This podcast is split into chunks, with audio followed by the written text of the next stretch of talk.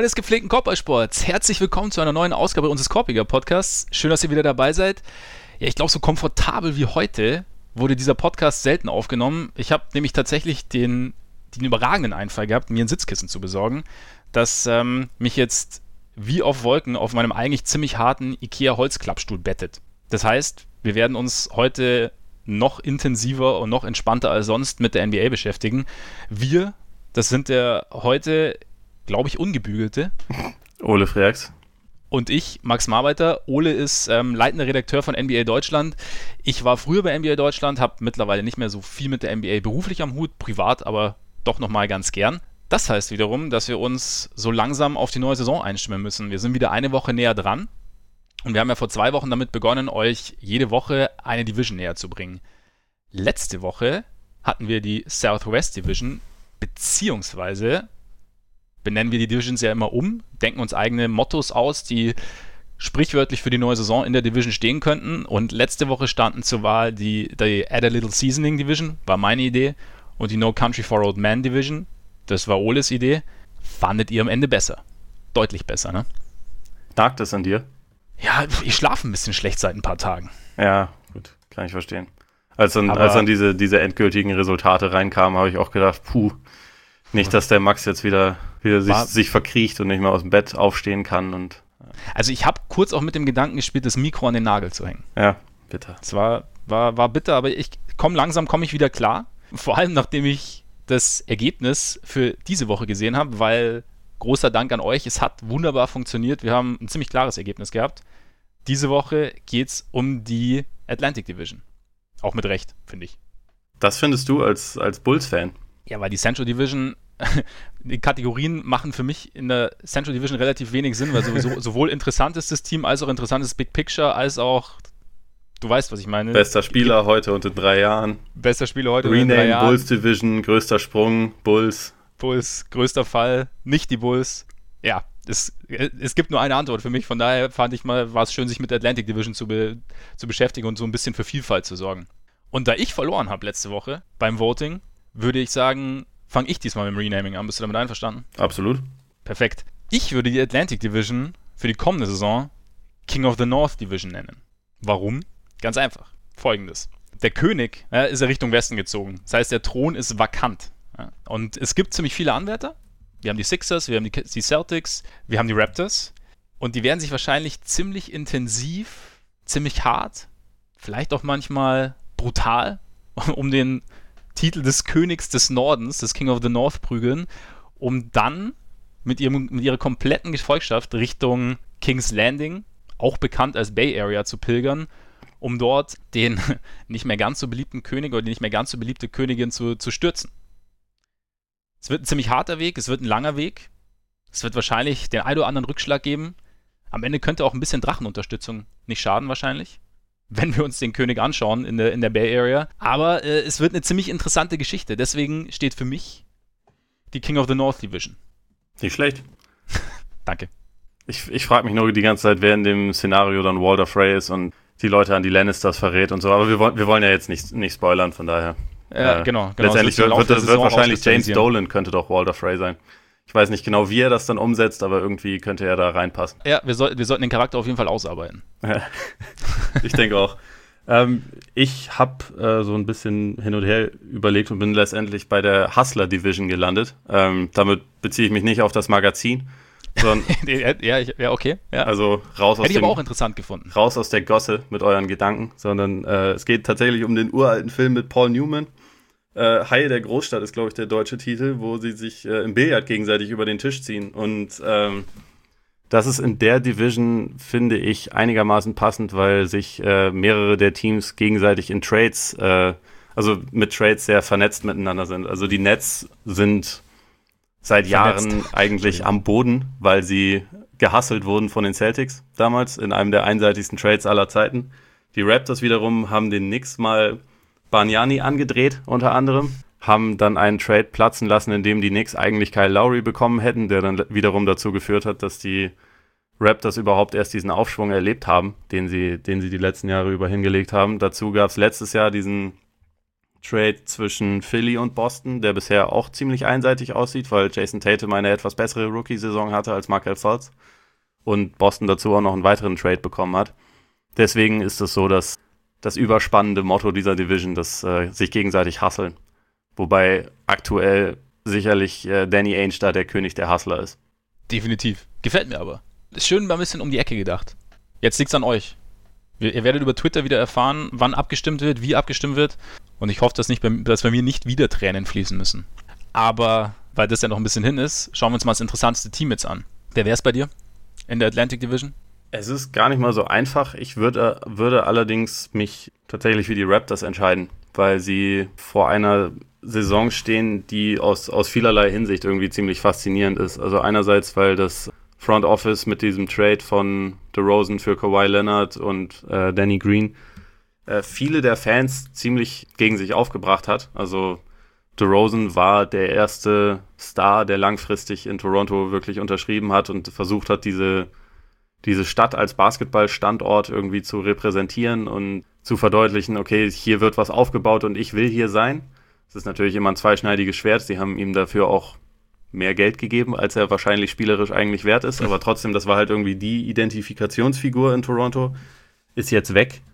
Und es gibt da ja durchaus immer noch ziemlich viel Kritik dran, obwohl es sportlich ein absolut sinnvoller Deal war. Ich glaube, dass die äh, Raptors durch den Trade besser geworden sind, also gerade defensiv. Ich meine, Danny Green ist ja auch ein, ein durchaus immer noch sehr, sehr guter Verteidiger auf dem Flügel. Dazu, ist er das noch? Ja, ist er schon noch. Ja. Also wenn man was bei ihm kritisieren kann, ist, dass der Wurf in den letzten Jahren nicht so gut fiel, wie er das halt beispielsweise 2013 und 2014 teilweise getan hat. Aber er ist immer noch ein sehr, sehr guter Verteidiger auf dem Flügel. Dazu kommt halt mit Leonard, wenn er denn fit ist, der vielleicht beste Verteidiger überhaupt auf dem Flügel dazu. Ähm, so quasi als Ersatz für einen der schlechtesten High-Volume-Verteidiger, äh, den es auf dem Flügel gab in DeRozan. Das macht's besser. Es gibt dann den Faktor Kyle Lowry, der sehr, sehr gut befreundet war mit DeRozan wiederum, wo man halt irgendwie schauen muss, wie das dann alles zusammenpasst. Dann sind die Raptors jetzt schon dabei, irgendwie die Weichen zu stellen, dass Kawhi vielleicht doch über diese eine Saison hinaus bleibt. Also sie haben jetzt gerade auch den äh, Videokoordinator von den Spurs verpflichtet, äh, Stimmt, Jeremy ja. Castleberry, der nicht nur einen coolen Namen hat, sondern auch der anscheinend beste Freund von Kawhi ist und äh, der auch bei den Spurs in erster Linie deshalb geholt wurde, weil er halt der beste Freund von Kawhi Leonard ist. und also dieses, dieses äh, eine Vertragsjahr, was Kawhi halt nur hat, hängt irgendwie über dieser gesamten Saison dann so ein bisschen wie ein Damoklesschwert. Andererseits ist es aber auch so, wenn er halt geht, dann hat Toronto Stand jetzt ein Jahr später überhaupt nur zwei Spieler unter Vertrag. Und zwar ähm, Norman Powell und, und Oji Anunobi. Ansonsten haben sie da halt maximale Flexibilität. Das heißt, es ist auch nicht dieses, es ist nicht so, wie das mit manchen Trades passiert, dass man sich halt irgendwie die Zukunft so verhagelt, wie es jetzt beispielsweise bei den Nets damals mit dem Paul Pierce Kevin Garnett Trade war, von dem ich gerade gesprochen habe, sondern es ist ein All-In-Move für eine Saison und sie hoffen, dass sie darauf aufbauen können, aber wenn nicht, dann ist irgendwie der Weg daraus auch relativ klar schon, schon aufgezeigt und von daher finde ich das extrem spannend. Dazu hat Toronto einen neuen Coach in Nick Nurse, der letzte Saison angeblich schon in erster Linie dafür verantwortlich war, dass sich halt das Offensivsystem während der Regular Season so verbessert hatte im Vergleich zu den Vorjahren. Das äh, konnte dann leider nichts daran ändern, dass äh, wie in den Jahren zuvor das Schreckgespenst LeBron James in den, in den Playoffs halt äh, alles sehr einfach zunichte gemacht hat. Der hat jetzt trotzdem das Vertrauen bekommen, so als, als interne Lösung. Und es, ich, ich finde, es ist ein spannendes Team und ich denke auch, dass sie ein kleines bisschen, ehrlich gesagt, unterschätzt werden. Also so, da übrigens Shoutout an Patrick Preis, der uns dazu auch äh, eine Frage gestellt hatte, ob nicht die Raptors so ein kleines bisschen unter dem Radar fliegen und ob sie nicht vielleicht eigentlich der Favorit in der, in der Division sogar sein sollten, beziehungsweise in der Eastern Conference und halt nicht Boston. Ich glaube, dass man das halt ein bisschen abwarten muss wegen dem Faktor Kawhi, halt wie fit er zurückkommt und wann er zurückkommt. Aber ich denke auch, dass sie wahrscheinlich dafür, dass sie letzte Saison 59 Siege geholt haben und jetzt sportlich eigentlich, zumindest auf dem Papier, wirklich besser geworden sind, Dafür fliegen sie vielleicht sogar ein kleines Stück zu weit unterm Radar. Und für mich ist das ein Team, was sportlich halt mega Potenzial hat und was währenddessen auch jede Menge Storylines daneben schreiben könnte. Deswegen, deswegen freue ich mich sehr auf die Raptors. Wie siehst du das? Ich finde sie auch mega spannend. Also auch aus den Gründen, die du genannt hast. Ähm, zu dem unterm Radar fliegen, ich bin mir irgendwie nicht so sicher. Also ich, ich finde gar nicht, dass sie so unterm Radar fliegen. Also sagt doch, eigentlich sagt doch wirklich jeder, wenn, wenn Kawhi fit ist, dann ähm, sind sie, haben sie das Potenzial, in die Finals einzuziehen. Also so habe ich es zumindest bis jetzt aufgenommen. Ich weiß nicht. Also ich lese sehr häufig, dass die Celtics so ein bisschen als so der Goldstandard im Osten jetzt schon gelten, ja, okay. was, was meiner Meinung nach auch Gründe hat. Also ich glaube nicht, dass die Celtics zwingend überschätzt werden, aber ich glaube, dass man vielleicht, vielleicht sollte man das so ein kleines bisschen mehr öffnen und sagen, okay, diese beiden Teams sind vielleicht in Wirklichkeit die Schwergewichte und welches letztendlich äh, die Nase vorn haben wird, das kann man im Prinzip noch nicht sagen. Also ich würde nicht sagen, dass ein Team da ganz klar der Favorit sein sollte. Und ich glaube, ich glaube, darauf zielte so die, die Frage auch mehr ab. Ja. Also, würde, ich, würde ich jetzt auch nicht würde ich jetzt auch nicht zwingend sagen. Ich finde aber, ich finde aber, dass die, die Fragezeichen jetzt für mich zum Beispiel, also jetzt sagen wir mal, aus, aus meiner Perspektive sind die Fragezeichen bei den Raptors für mich schon ein Stück größer. Also, wie du sagst, der Trade war aus sportlicher Sicht komplett nachvollziehbar, haben wir auch schon, schon ein paar Mal drüber gesprochen.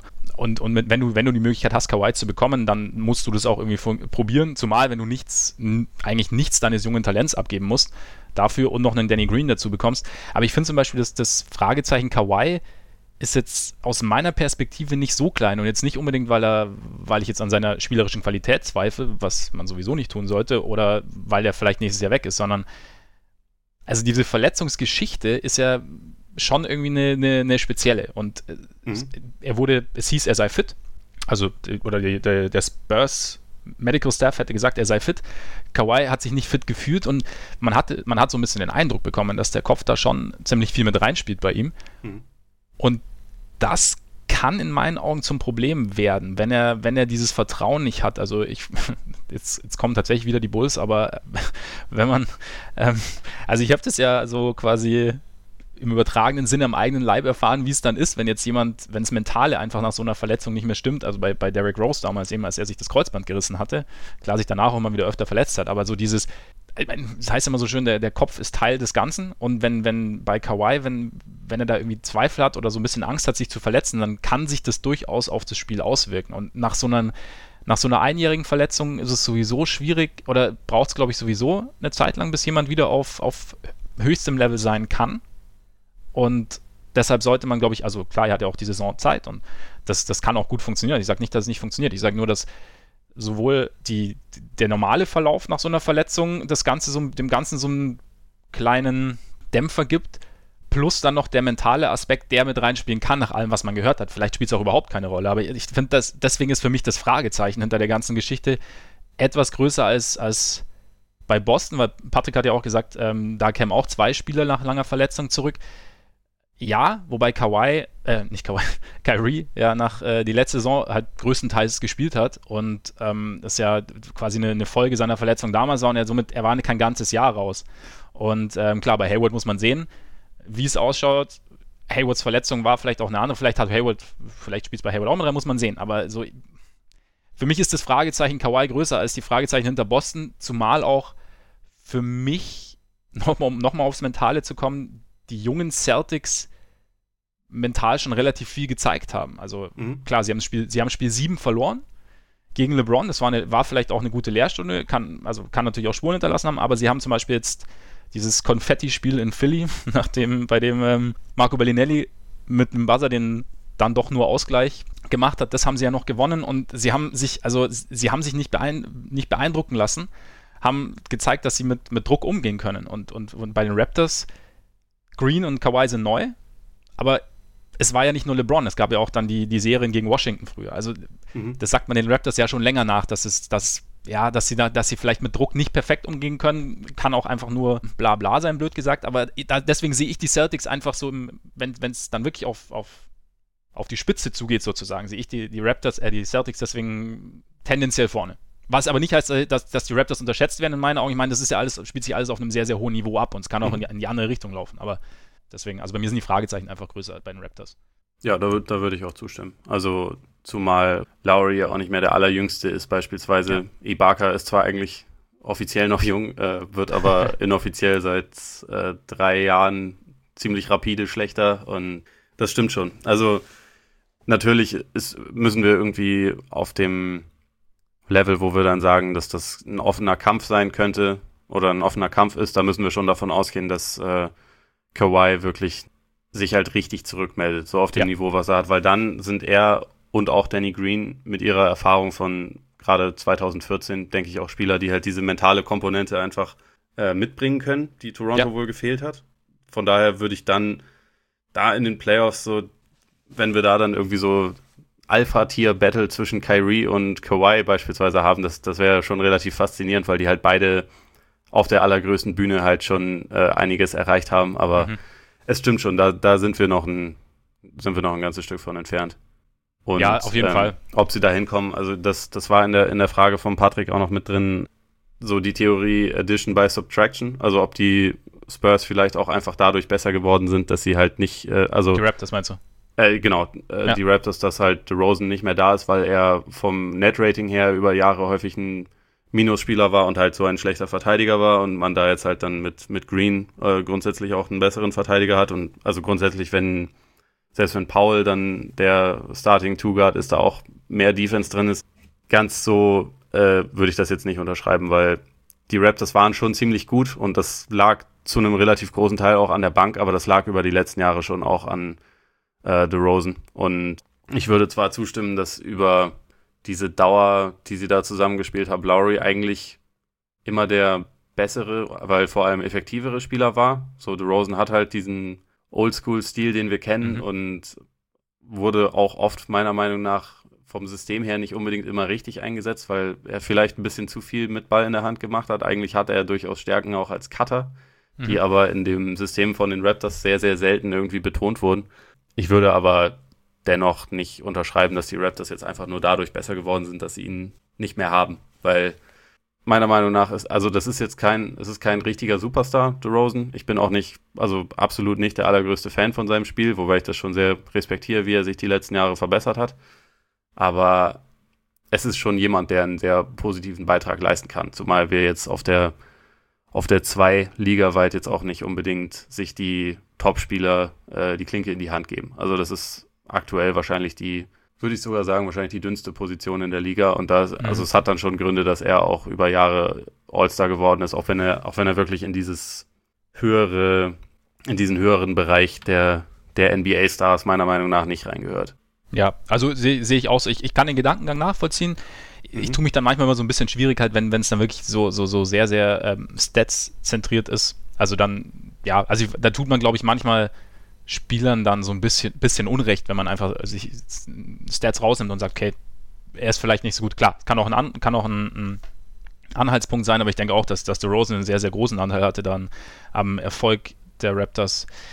Ich bin zum Beispiel auch sehr gespannt, ob wir zum Beispiel von ihm vielleicht, also ob diese Stärken, die in Toronto nicht so gezeigt wurden, ob die vielleicht in äh, San Antonio viel, viel mehr ja. eingesetzt werden. Also das könnte ich mir durchaus vorstellen, dass er sich da auch äh, spielerisch nochmal auf eine Art vielleicht entwickelt, die wir bisher noch nicht so von ihm gesehen haben. Genau, das meinte ich auch damals, als wir über die Spurs geredet haben, oder letzte Woche, damals, vor damals, Zeiten.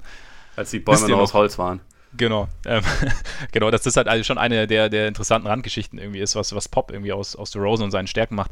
Ähm, Green, also sehe ich äh, definitiv auch als, als eine gute Verpflichtung, auch von der Mentalität her, auch von seiner Defense her. Wie siehst du es allgemein so im Teamgefüge? Könntest du dir vorstellen, dass er vielleicht, weiß ich nicht, Anunobi mit Abstrichen auch Siakam. Ich weiß, Siakam ist eher die größere Position, aber dass er da so ein bisschen Spielzeit nimmt oder ist, also zumal ja auch Kawhi theoretisch ja auf dem Flügel spielen muss oder siehst du da den, eher den, den positiven Effekt, dass da jetzt einer kommt, der, der viel Erfahrung mitbringt, der Meisterschaften gewonnen hat und äh, den Jungs irgendwie so ein bisschen als, als Anleitung dienen kann?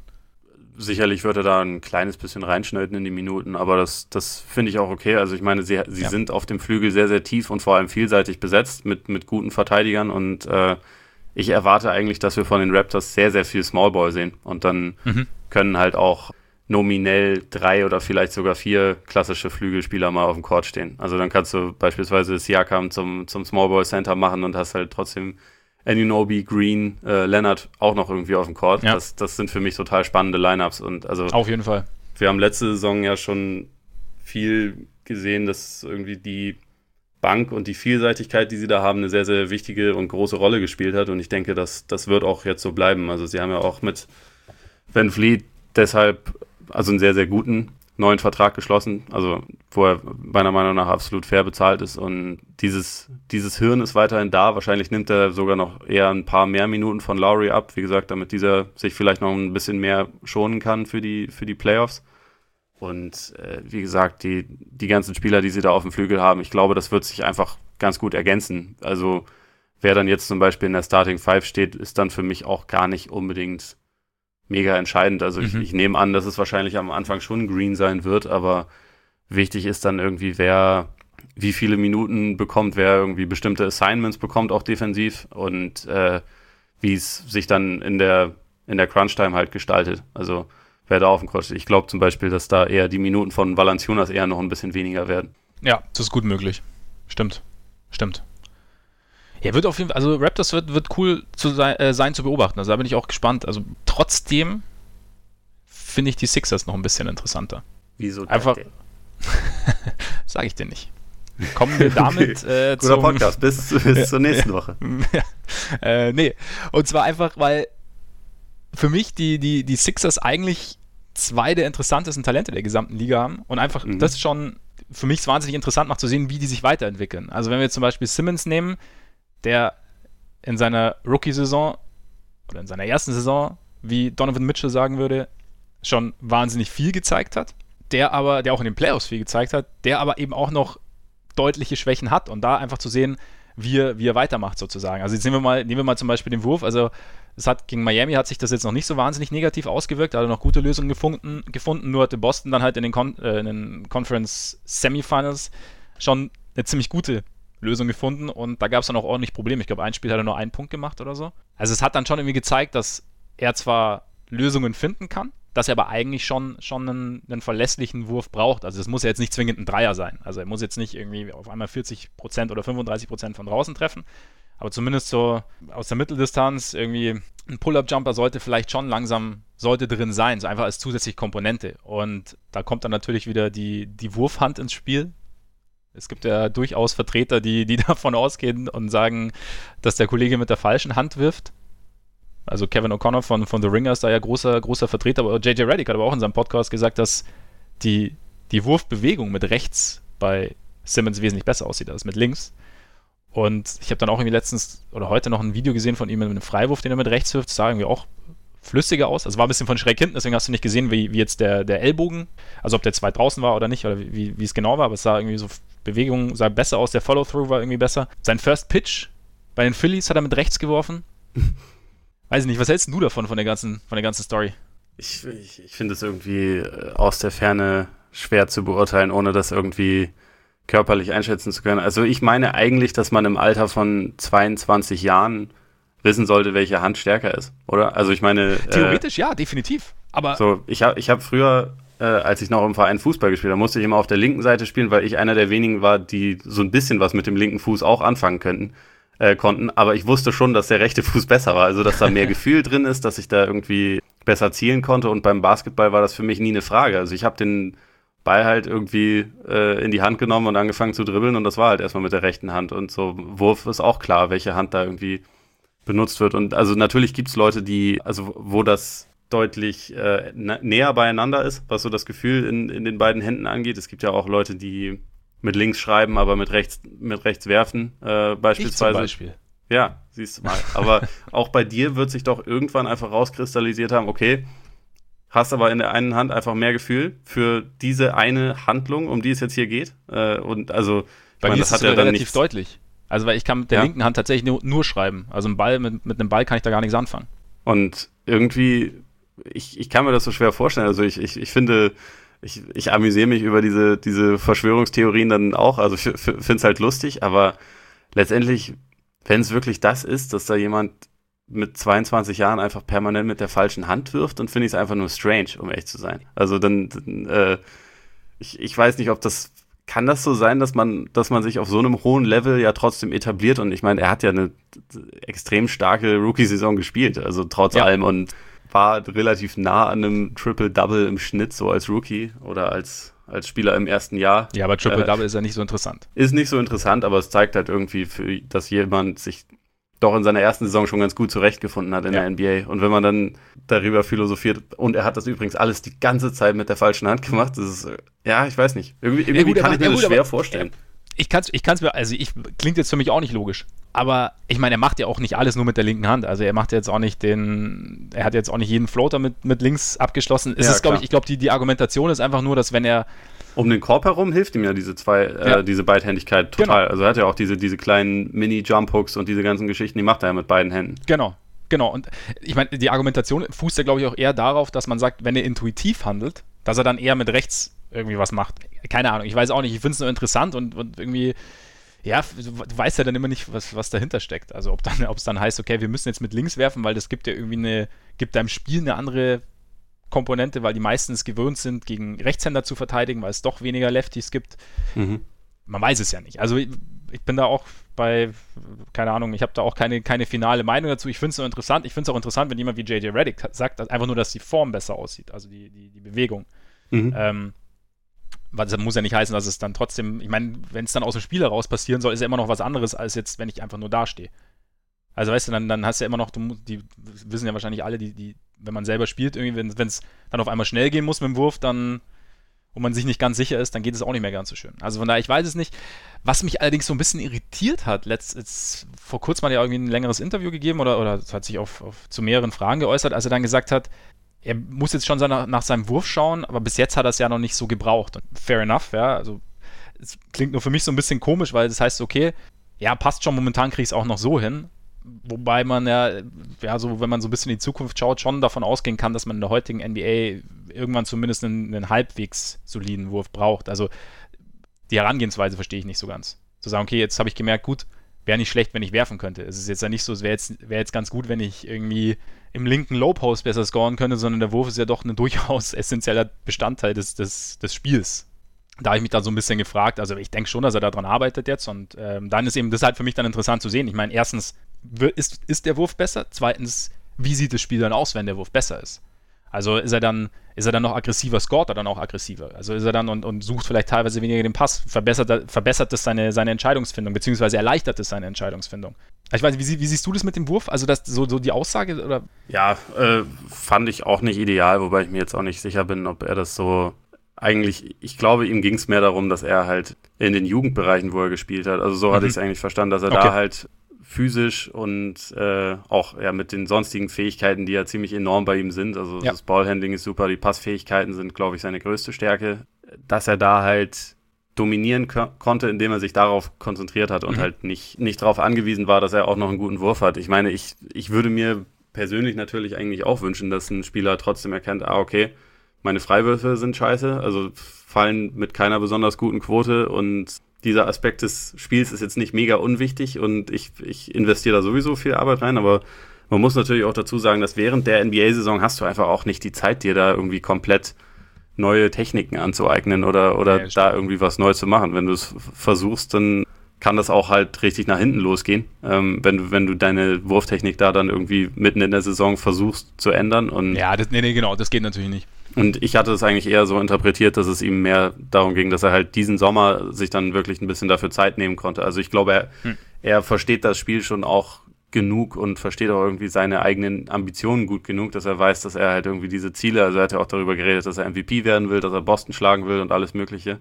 äh, dass er dafür offensiv einfach mehr Gefahr ausstrahlen muss und ja. äh, vielseitiger werden muss. Und also das, das hat er, glaube ich, verstanden und man kann jetzt einfach gespannt sein, ob er das hinbekommen wird. Also genau.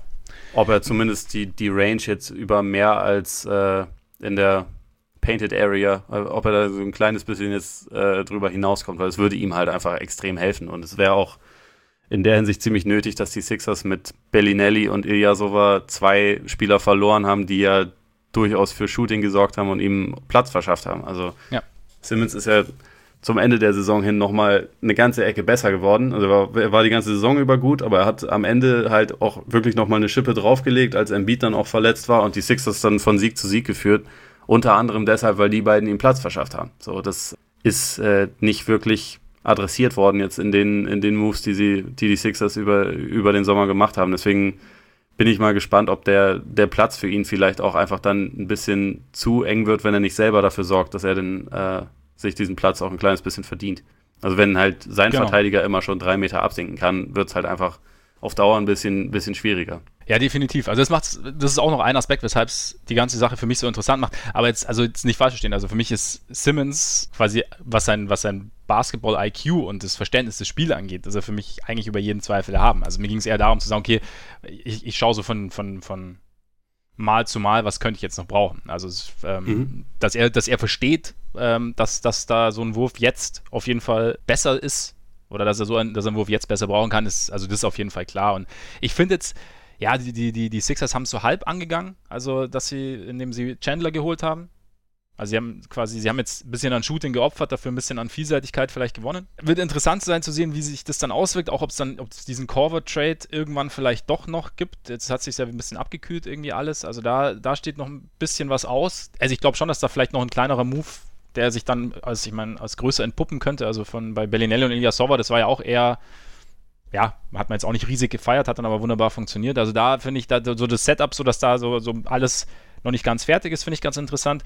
Dazu natürlich irgendwie Embiid, wo, wo ich gespannt bin, ob er, ob er noch mehr dominiert, was er, was er seinem Arsenal hinzufügt, also was er da, ob, ob der Dreier noch besser fällt, ob er ähm, sein, sein, sein Passspiel noch ein bisschen verbessert, wie es im Zusammenspiel mit Simmons funktioniert aber sich vielleicht auch mental so ein bisschen weniger auf so Scharmützel einlässt, wie er es in Boston zum Beispiel gemacht hat, aber, aber den, den Fokus mehr aufs Spiel legt. Also weiß ich nicht, ob er es will, ob er Lust drauf hat. Ich meine, er ist ja auch so ziemlich gut.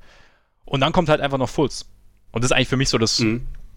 Das zentrale Ding, weil ich meine, wir, wir reden jetzt klar drüber, die, die Sixers waren, waren so ein, zumindest öffentlich in der Diskussion, in der LeBron-Verlosung waren auch so ein bisschen in der, in der Kawhi-Diskussion mit drin, haben jetzt keinen geholt, aber du hast halt mit, mit Fultz, also ich sage jetzt nicht, dass es der nächste Superstar ist, aber du hast zumindest in der Theorie noch sehr, sehr viel Potenzial, weil wenn wir jetzt mal die, die letzte Saison so ein bisschen ausklammern und diese ganze Wurfproblematik ausklammern, nur für den Moment, dann ähm, ist er ja, war ja vor dem Draft, was das Talent anging, war ja eigentlich über jeden Zweifel haben. Also es, klar, es gab Diskussionen, ob Tatum nicht vielleicht tatsächlich schon der Bessere ist, aber eigentlich war klar, dass das Fultz ein Riesentalent ist. Und jetzt bin ich halt, und jetzt geht dann seine erste volle Saison. Und da bin ich schon sehr, sehr gespannt zu sehen, was, was sich da über den Sommer getan hat. Also er hat ja auch sehr, sehr intensiv anscheinend an seinem Wurf gearbeitet mit Drew, Drew Hanlon, dem Shooting Coach, der auch ähm, ziemlich begeistert war. Also im Talking Schmidt Podcast hat sich so ein bisschen geäußert, hat gesagt, irgendwie es, es ging alles viel schneller, als er dachte. Nach zwei Wochen konnten sie schon richtig mit, mit Jumpshots anfangen, also mussten nicht mehr nur irgendwie aus dem Stand werfen und dass er jetzt irgendwie davon überzeugt ist, dass der Wurf bis Ende des Sommers irgendwie perfekt ist. Also da muss man vielleicht auch die amerikanische Freude an der Übertreibung mit einbeziehen. Aber ich meine, das Talent von Fultz haben wir aufblitzen sehen. Also wir haben ja gesehen, wie gut er als Playmaker sein kann. Wir haben gesehen, wie athletisch er ist. Und wenn jetzt dann noch der Wurf dazu kommt, dann ist er A, eine Komponente, die dann wieder besser zu Simmons passt. Und B, vereinfacht das ja auch sein, sein Playmaking und seine Entscheidungsfindung. Also da, das ist für mich so, so ja, die größte oder interessanteste Komponente. Was, was kann Fultz den, den Sixers wirklich geben und, und wie gut wird er denn? Also kann er irgendwie so ein bisschen, zumindest halbwegs die Erwartungen an Nummer 1 Pick erfüllen? Und, und wie fügt er sich in das Team ein? Und wie kann so ein, so ein Trio aus Simmons, Embiid, Fultz theoretisch funktionieren? Ja, letztendlich zählen sie ja komplett darauf, dass er jetzt dann zumindest ein, ein äh, wertvoller Rotationsspieler sein wird, weil, wenn man mal ehrlich ist, die Sixers sind im Sommer nicht unbedingt besser geworden. Also Chandler ist ein vielseitigerer Spieler von mir aus als, als äh, Bellinelli und Ilyasova, ist aber nicht so ein guter Shooter und ja. macht, macht jetzt per se auch den Kohl nicht fett. Also es hat schon auch Gründe, dass der seit 26 Jahren in jedem Trade-Gerücht zu jeder Deadline irgendwie immer mit drin war, so als Spieler, der irgendwie ganz gut ist, aber irgendwie auch einfach nicht wahnsinnig viel bewegt, wenn man ehrlich ist. Wobei wir ähm, ganz kurz aber dazu auch sagen müssen, ja. ich meine, Bellinelli haben wir jetzt natürlich in den und in Ilyasova haben wir jetzt den, den letzten richtig guten Eindruck, es hat gut funktioniert und ich habe es jetzt auch nicht ganz verstanden, dass die beide haben gehen lassen, aber sind auch Wandervögel, sind auch in vielen Trade-Gerüchten. Also ist es jetzt, also nur so, das jetzt nicht, das sind jetzt nicht die großen Heißbringer, die jetzt irgendwie jede Franchise verändern, theoretisch.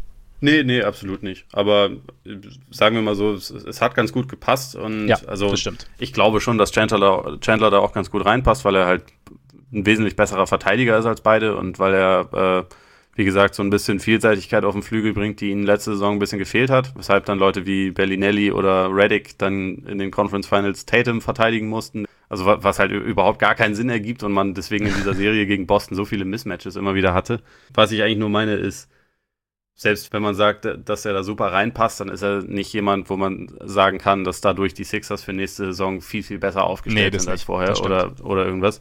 Das kann eigentlich nur intern kommen. Das kann in erster Linie zählt man darauf, dass halt Simmons, wie er hofft, sich weiterentwickelt, dass Embiid sein Decision-Making in den Griff kriegt und dass er, was übrigens absolut gar nicht garantiert ist, dass er wieder für 63 Spiele zur Verfügung steht. Stimmt, das ist auch ein Punkt. Muss ja. man mal sagen, so, das waren also zwei Drittel seiner bisher, in, äh, seitdem er in der NBA ist, zwei Drittel der Spiele, die er überhaupt absolviert hat, waren letzte Saison.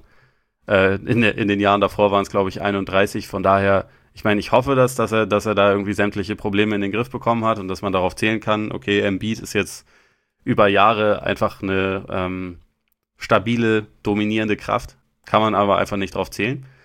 Selbst wenn wir davon ausgehen, dass das halt passiert, derjenige, der halt wirklich eine neue Dimension noch reinbringen kann, ist halt Falls, ja. wenn er es kann. Und das, das wissen wir einfach nicht. Also da, ich bin sehr gespannt darauf, also ob das mit dem Wurf hinhaut. Ich meine, der Hanlon, der hat dann, also wie du schon gesagt hast, mit dem leichten Übertreiben ja auch gleich gesagt, dass er eigentlich der Meinung ist, dass Falls nächste Saison All-Star werden kann. Mal schauen. Ich werde, ich werde vielleicht ein kleines bisschen vorsichtiger, aber wenn sie das mittelfristig hinbekommen, dass er, ja, wie gesagt, sich in, in der Rotation etabliert und sein, sein Selbstvertrauen vor allem bekommt und dann nach und nach halt Minuten nimmt von Reddick, von TJ McConnell und sich dann früher oder später halt auch irgendwie in der Starting Five vielleicht neben Simmons etabliert. Das ist die Hoffnung, die die Sixers haben, um nächste Saison wirklich signifikant besser zu werden. Finde ich aber legitim. Also, weil du hast einen Nummer 1 Pick immer noch, der jetzt in seine zweite mhm. Saison geht, der Verletzungsprobleme hatte letztes Jahr, auch irgendwie mental nicht ganz, also scheinbar irgendwie irgendwas, irgendwas nicht gepasst hat und der dann jetzt aber gezielt seine Schwächen angeht und der, der Talent mitbringt. Also da finde ich finde legitim da zu sagen, okay, wir verlassen uns auch so ein bisschen drauf, dass da, dass da was passiert. Und also ich würde jetzt einen, einen Spieler mit so viel Talent oder generell würde ich einen Spieler im zweiten Jahr nie aufgeben. Und nee, auch im dritten Jahr nicht und auch im, vielleicht auch im vierten Jahr noch nicht.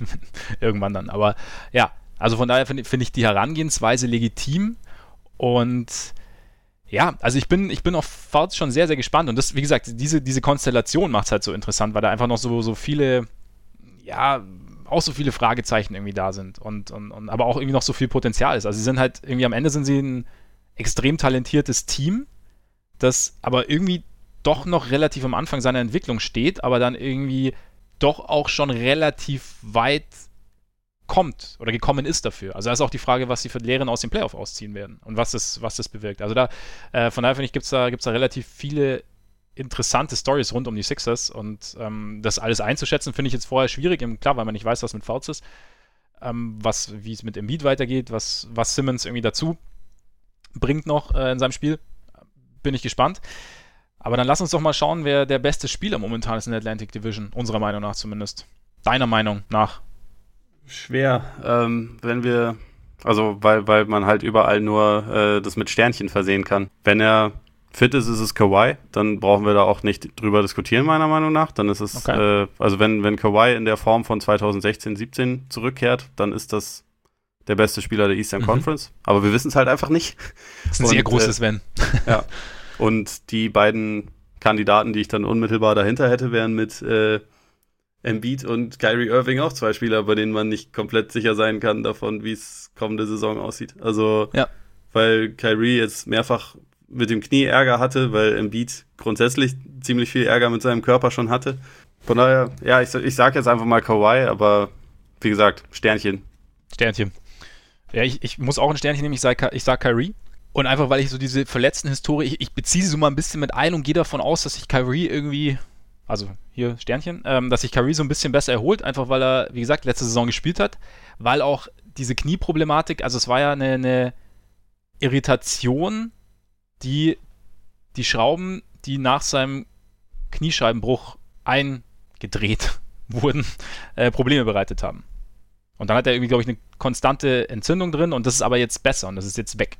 Und ich glaube, Kyrie, so wie, wie man, wenn man ihn so, wenn man sie so hört, sieht, ich glaube, dass er da damit ganz gut umgehen kann. Und deswegen denke ich, sehe ich jetzt zumindest mal Stand jetzt, das Leistungsvermögen, wenn ich jetzt die, die äh, gesamte Konstellation mit einbeziehe, sehe ich das Leistungsvermögen bei Kyrie momentan ein bisschen höher als bei Kawhi. Das kann sich natürlich schnell ändern, wenn Kawhi jetzt so zurückkommt, wie du sagst, wie ähm, 16, 17, dann ist er der beste Spieler. Aber so, wenn ich mir jetzt alles anschaue, ist für mich jetzt Kyrie der Beste. In drei Jahren sieht es ein bisschen anders aus. Wen hast du? Mm, da sind sogar noch mehr, noch mehr Sternchen dabei, weil äh, Kawhi ist in drei Jahren auch erst 30. Das ist äh, quasi dann ja immer noch äh, ja. Prime. Von daher, wenn er fit ist und dann noch in der Division spielt, was zwei sehr große Events sind, ja. dann äh, habe ich ihn da. Wenn nicht, ist es für mich sehr schwer zu sagen. Ich äh, tue mich schwer, im Beat über die nächsten drei Jahre in irgendeiner Form zu projizieren. Auch bei Kyrie habe ich ehrlich gesagt keine Ahnung. Bei Porzingis habe ich aktuell keine Ahnung, den wir da ja auch irgendwie definitiv ja. erwähnen müssen, der sich momentan von einem Kreuzbandriss erholt. Von daher bin ich völlig bescheuert, wenn ich da einfach mal auf das sichere äh, Future Hall of Famer Potenzial von Jason Tatum setze, obwohl er dann auch immer noch ziemlich jung ist. Total ohne Homer-Brille wahrscheinlich, oder? Ja, vollkommen. Jason Tatum, okay. Ja, ich. Also, ich hab, ganz ehrlich, das ist, das ist jetzt nicht wirklich meine Meinung, aber ich, ich wollte es einfach ja. mal behaupten. Ja. In fünf, nee, sechs Jahren ist das, glaube ich, wirklich, aber ich sage es jetzt einfach mal schon in drei okay. Jahren. In drei Jahren, okay. Ja, ich, mein Sternchen habe ich vorher schon erwähnt, es ist der Wurf, aber ich gehe jetzt einfach auch mal. Ich, ich, hab, ich, ich bin hauptsächlich geschwankt zwischen Embiid und Simmons und ich gehe jetzt einfach mal mit Simmons. Ich sage einfach, Simmons eignet sich halt einen sensationellen Wurf an. Also Steph Curry wird grün vor Neid und äh, zerlegt alles. Nee, aber ich glaube, dass, dass Simmons, wenn er seinen Wurf in den Griff kriegt, und ich gehe jetzt einfach mal davon aus, dass er daran arbeitet, dass er dann. Ich meine, wenn der, wenn der einen Wurf hat, dann was machst du denn dann? Ja, dann machst du grundsätzlich nicht mehr viel. Und davon gehe ich jetzt. Wenn. Das ist das Problem. Es ist ein sehr, sehr großes Wenn, ja, aber also es ist ja, wir, wir können auch die, die Wenn-Division, hätten wir sie auch nennen können. Ja. Oder If-Division. If können wir nochmal zum Anfang zurück? Ja. Unbedingt. Okay. Also, können wir, können wir nachher rein editieren. Freunde des gepflegten Kopfballsports. Nein, Quatsch. Ähm, gut, äh, größter Sprung, sag ich, die Celtics. Und jetzt nicht unbedingt was, was die Bilanz angeht, einfach was, was das, ja, die Leistungsfähigkeit angeht. Also aus ziemlich offensichtlichen Gründen, weil mit Hayward und, und Kyrie ihre beiden besten Spieler zurückkommen. Und weil die, äh, weil Tatum ein Jahr weiter ist, weil Tatum viel gelernt hat über den Sommer, weil Brown sich letztes Jahr schon sehr, sehr gesteigert hat und ich bei Brown echt irgendwie so den Eindruck gewonnen habe, dass er sehr, sehr gezielt an, an sich arbeitet und, und mhm. ähm, seine, seine Schwächen angeht, beziehungsweise sich neue Dinge an, aneignet und dann da auch nochmal äh, stärker wird, weil dazu, weil einfach die mit, der, mit den neuen, in Anführungszeichen, sie einfach wesentlich mehr Optionen haben, Brad Stevens mehr Optionen hat und äh, deswegen denke ich, dass die Celtics dann leistungsmäßig einen ziemlich großen Sprung machen werden, der sich vielleicht nicht zwingend auf die Bilanz um, umschlägt, aber der trotzdem ziemlich, ziemlich groß sein wird, wenn man sie so sieht, auch in der, in der Spitze. Ja, ich habe auch die Celtics und ich glaube aber auch, dass äh, sich auch, dass das durchaus auch die Bilanz reflektieren wird. Also sie haben jetzt letzte Saison 55 Siege geholt. Ich bin mir eigentlich fast sicher, dass es über 60 geht. 65 würden mich auch nicht schockieren. Also weil halt einfach so viel äh, Tiefe, Vielseitigkeit und Potenzial jetzt in dem Kader vorhanden ist. Und natürlich wird es erstmal eine Herausforderung sein, das alles zusammenzufügen, aber wenn man da irgendwem vertrauen kann, ist es, glaube ich, Brad Stevens. Mhm. Einfach weil der Typ kreativ wie sonst was ist und weil er, glaube ich, auch ziemlich genaue Vorstellungen davon hat, wie das aussehen soll, weil er, glaube ich, auch gut kommuniziert und wenn dann jemand mal halt zehn Minuten weniger in einem Spiel eingesetzt wird, äh, dem das auch erklären kann und irgendwie das sinnvoll gestalten kann, ohne dass es da dann ein großes Murren gibt. Dazu ja. hat er ja mit, gerade mit Horford sowieso jemanden, der absolut happy damit ist, wenn er, wenn er äh, halt nicht die ganze Zeit wirft, sondern sich um alles andere kümmern kann, was ihn irgendwie zu Al Horford macht. Also defensiv Lücken stopft, irgendwie den Ball schnell macht, äh, Blöcke stellt, alles Mögliche. Irgendwie kann ich mir das schon ganz gut vorstellen. Auch Kyrie ist ja jemand, der jetzt nicht in der Regular Season permanent 25 Mal pro Spiel draufhalten muss, sondern eher ja. einer, der irgendwie früh in den Spielen halt mal zeigt, okay, wenn ich will, komme ich zum Korb und sich dann aber mehr darauf konzentriert, dass er halt andere mit einbezieht. Das haben wir letzte Saison schon relativ viel von ihm gesehen. Da, sind, da ist jetzt dann sogar noch mehr Firepower irgendwie vorhanden. Und ich kann mir vorstellen, dass er, dass er sich dann vielleicht noch ein Stück weit mehr darüber, äh, darauf konzentriert. Wie es sich dann in der Crunch-Time gestalten wird und so, das werden wir dann mal schauen. Aber ich glaube, dass die Celtics jetzt aktuell so gut äh, besetzt sind, dass sie in relativ vielen Spielen keine Crunch-Time erleben werden. Und deswegen glaube ich, wenn wir einfach auf die Bilanz schauen, da werden die Celtics, glaube ich, in dieser Division den größten Sprung machen. Eigentlich ja. Ich bin nur gespannt, weil gerade weil du sagst, Stevens mit seinem Management, mit, seine, mit seinen Ideen, ich könnte mir halt auch vorstellen, dass er, dass er alles sehr, sehr dosiert einsetzt. Also weißt du, dass jetzt die Bilanz nicht so wahnsinnig im Vordergrund steht, sondern dass er wirklich, also dann Kyrie-Pausen gibt, Hayward langsam ranführt, dann vielleicht auch mal Horford pausieren lässt, also dass da irgendwie das ja die volle Kapelle nicht immer zwingend aufläuft und dass jetzt die Bilanz nicht, nicht komplett im Vordergrund steht. Klar, wenn man, man weiß, wie groß der Heimvorteil in Boston ist. Also ich denke, den hätten sie schon ganz gern. Aber genau, deswegen meinte ich nicht zwingend auf die, auf die Bilanz. Fall, finde ich, gibt es irgendwie keinen so richtig. Nee, habe ich mich auch schwer getan. Also, also, ich kann mir vorstellen, dass die Sixers vielleicht zwei, drei Spiele weniger gewinnen. Ich kann es mir auch bei den, bei den Nets ganz gut vorstellen, aber also von einem richtigen Fall kann man da jetzt nicht sprechen. Die waren, nee, ja, waren ja letzte Saison schon eins der schlechtesten Teams und daran wird sich nicht wahnsinnig viel ändern. Ja. Ähnlich bei den Knicks, von daher einen großen Fall sehe ich eigentlich nicht. Nee, ich auch nicht. Dann gehen wir direkt zum größten potenziellen Spaßfaktor. Das macht sowieso mehr Spaß. Super. Ähm, wenn wir gerade schon bei den Celtics sind, dann fange ich mal an, weil für mich sind es nämlich tatsächlich die Celtics und zwar vor allem die Frage oder die Vorfreude darauf, äh, was Stevens mit voller Kapelle so anstellt. Also wie er das jetzt alles nutzt, was da so, was ihm da so geboten wird. Also jetzt, also eigentlich, es wurde ja alles ein Jahr aufgeschoben irgendwie im Endeffekt, aber ich meine, wir haben jetzt die, die, die, die beste fünf, also ob die jetzt startet oder nicht, ist ja potenziell Kyrie, Tatum, Brown, Hayward, Horford. Vielleicht irgendwie noch Smart mit drin.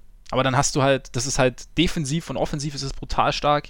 Du hast irgendwie Vielseitigkeit, du kannst switchen, du hast diverse Leute, die sich einen Wurf kreieren können. Du hast einen als Playmaker, du hast einen auf dem Flügel, dann hast du noch die Bank dazu mit, mit äh, Terry Rozier, mit ähm, Marcus Smart eben, mit Morris, mit Daniel Theiss auch, wo du halt einerseits Spezialisten hast, du hast Roleplayer, du hast, äh, du hast Scorer, also da ist irgendwie so viel da und, und Brad Stevens ist halt eigentlich, und du hast dann halt diesen perfekten Coach dafür der das halt auch, der halt auch Bock hat, das Ganze auszunutzen und sich dann halt Dinge überlegt. Und ähm, genauso wie du halt sagst, wie du gerade gesagt hast mit der Crunch-Time, dass sie da dieses, okay, Crunch-Time gebt jetzt Kyrie den Ball oder Crunch-Time gibt jetzt Tatum den Ball, das wird es halt, glaube ich, nicht geben. Also ich glaube, da wird es schon, gerade so nach Timeouts wird es da schon sehr, sehr kreative Plays geben und wer dann was übernimmt und, und, und wie das dann aussehen wird, das finde ich schon sehr, sehr cool zu sehen und eben dann auch zu sehen, wie, wie inwieweit die Celtics dieses Potenzial, das sie haben, dann auch ausnutzen werden. Also ich hoffe, wie gesagt, ich meine, Verletzungen klammern wir mal aus. Also das klar kann immer passieren, aber ja, aber da bin ich, da freue ich mich eigentlich, glaube ich, mit am meisten drauf. Und ich glaube halt, wenn das alles funktioniert, dann ist es halt ein Basketballteam, dem es sehr, sehr viel Spaß macht zuzusehen. Definitiv. Also würde ich da auch nennen. Und ich glaube auch, dass wir durchaus auch in der Crunch-Time öfter mal ISO-Plays für, für Kyrie sehen werden. Einfach aus dem Grund, weil da so viele Spieler drumherum sind, auf ja. die man aufpassen muss, weil sie halt Gefahr ausstrahlen, sei es jetzt von der, von der Dreierlinie oder, oder äh, off the dribble, also was ja gerade Hayward und Tatum absolut mitbringen. Mhm. Das ist ja dann absolut unmöglich, jemanden wie Kyrie, der halt an jedem seiner Gegenspieler im Normalfall relativ easy vorbeikommt mit seinen, mit seinen Handles. Das ist ja absolut unmöglich zu verteidigen. Also ja. da haben wir, das Potenzial ist dann ja so ein kleines bisschen da für so dieses Rockets-System auf, äh, auf, auf äh, Steroiden fast schon. Also weil du da halt nicht nur Schützen drumherum hast, sondern auch noch Spieler, die sich halt den Wurf dann auch noch selber kreieren. Und ja. also für, für eine Defense kann das halt einfach richtig ekelhaft sein, wenn da dann wirklich fünf einigermaßen fähige Spieler oder sehr fähige Offensivspieler eigentlich auf dem Court sind. Also da ist dann Brown wäre jetzt in, in diesem Szenario mit den fünf Spielern wäre ja schon der mit Abstand äh, schlechteste Ballhändler, aber dafür hat er mittlerweile einen ziemlich soliden Wurf und, und ist ja durchaus auch schnell und athletisch genug, um äh, an einem Closeout dann wiederum locker vorbeizukommen. Von daher, das ist dann schon richtig, also eine ziemlich perverse Truppe. Und Definitiv. Äh, ich glaube, dass da in, den, in der richtigen Dosis ISO-Plays auch absolut äh, gewinnbringend eingesetzt werden können. Auf jeden Fall. Also genau, also es ist halt eine Komponente sozusagen, aber es ist halt nicht zwingend. Also da gibt es halt so viele mhm. Möglichkeiten. Und ja, ich meine, äh, klar, es gibt dann auch noch Fragezeichen. Das ist natürlich das nächste. Also, wie, wie verkraften es an, in Anführungszeichen ähm, Tatum und Brown, wenn sie jetzt wieder quasi eine Stufe runter müssen? Also, wie gut funktioniert das? Also, einfach nicht, nicht dass sie jetzt, da, dass sie aufbegehren, aber dass sie, wie, es spielerisch funktioniert. Wenn dann irgendwie dann doch wieder Kyrie mehr den Ball hat, gut, das haben sie so ein bisschen, haben sie ja letztes Jahr schon über einen großen Teil der Saison gesehen, aber wenn dann noch Hayward dabei ist, der irgendwie auch seine Touches braucht, also da, das ist schon auch, also einerseits ist da dieses Talent und diese Möglichkeit, andererseits ist natürlich auch die Herausforderung, das dann irgendwie in einen ja, funktionierendes Ganzes zu verwandeln. Und aber wie gesagt, da ist halt für mich auch Brown, äh, nicht Brown, Stevens mit, mit der, der beste Mann, den man so haben kann, wahrscheinlich. Stand jetzt zumindest. Also da freue ich mich drauf. Und worauf ich mich dazu noch freue, ist die Rivalität mit den, mit den Sixers. Weil da, da, da, hat, da hat der was begonnen letztes Jahr irgendwie mit ähm, Embiid Sachs rufen, glaube ich, in, in Boston und mit dieser in den, in den Conference Semifinals und Simmons hat jetzt auch gesagt, sie wollen auf jeden Fall die Celtics schlagen und das ist ja so ein bisschen das, was auch die Division mal ausmachen sollte, so diese, diese regionalen Rivalitäten und daher vielleicht zwei junge Teams irgendwie, die regelmäßig gegeneinander spielen werden, das könnte auch ganz cool werden. Absolut. Celtics Twitter hat auch äh, mittlerweile schon diverse T-Shirts produzieren lassen mit Shooter 3, you coward und, und einem Bild von, äh, von Ben Simmons. Von daher, das ist, äh, das geht auf jeden Fall voll in die richtige Richtung. Also ich, ich mag das auch durchaus, wenn sich die Leute halt nicht einfach nur die ganze Zeit super verstehen, sondern ja. das halt irgendwie auch so ein bisschen, bisschen hitziger wird. Also solange es halt irgendwie beim Sportlichen bleibt und das genau. ist ja irgendwie bei beiden gegeben. Also es sind einfach zwei sehr gute junge Teams, die so mit die leidenschaftlichsten äh, Fans überhaupt in der NBA haben. Und wenn, wenn das jetzt zwei der Teams sind, die über die nächsten Jahre den Osten ausmachen, dann, dann kann man sich da auf jeden Fall, glaube ich, ziemlich drauf freuen.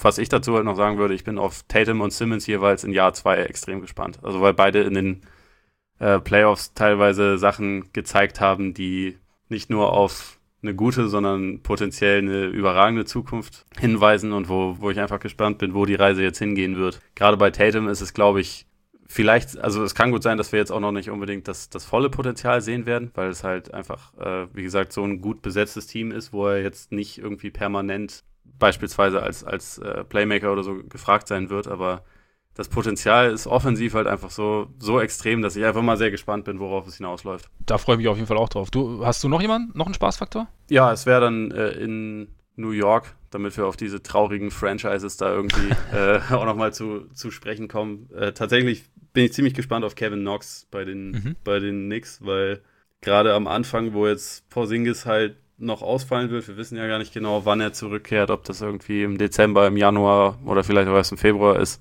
Da werden halt sehr, sehr viele Plays für ihn direkt gelaufen werden. Und ich glaube, also was ich bisher von ihm gesehen habe, hat mir ziemlich gut gefallen. Es gibt natürlich noch einige Lücken. Es ist ja auch noch ein blutjunger Spieler, der irgendwie noch, noch bei Weitem nicht fertig ist in seiner Entwicklung, aber ich kann mir halt vorstellen, dass der schon sehr früh für so ein paar Offensivexplosionen sorgen kann.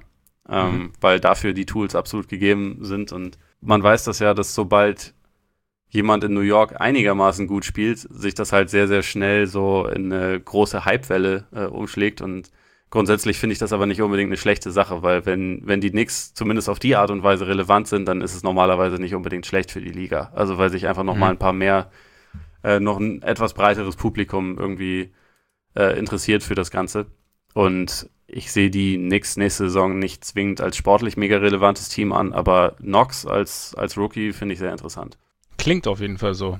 Dann lass uns doch direkt mal zum interessantesten Big Picture kommen, wenn wir schon bei den Knicks sind, weil das sind nämlich mhm. tatsächlich die Knicks. Jetzt eben Knox ist da, ist da ein Puzzleteil, aber da gibt es ja noch, noch ganz, noch, noch viele andere Geschichten. Also der neue Coach mit David Fisdale, dann im Porzingis, wie du angesprochen hast. Also wann kommt er zurück? Wie kommt er zurück? Vertrag läuft ja, glaube ich, auch aus. Wie verlängern sie? Für wie viel verlängern sie? Wann verlängern sie?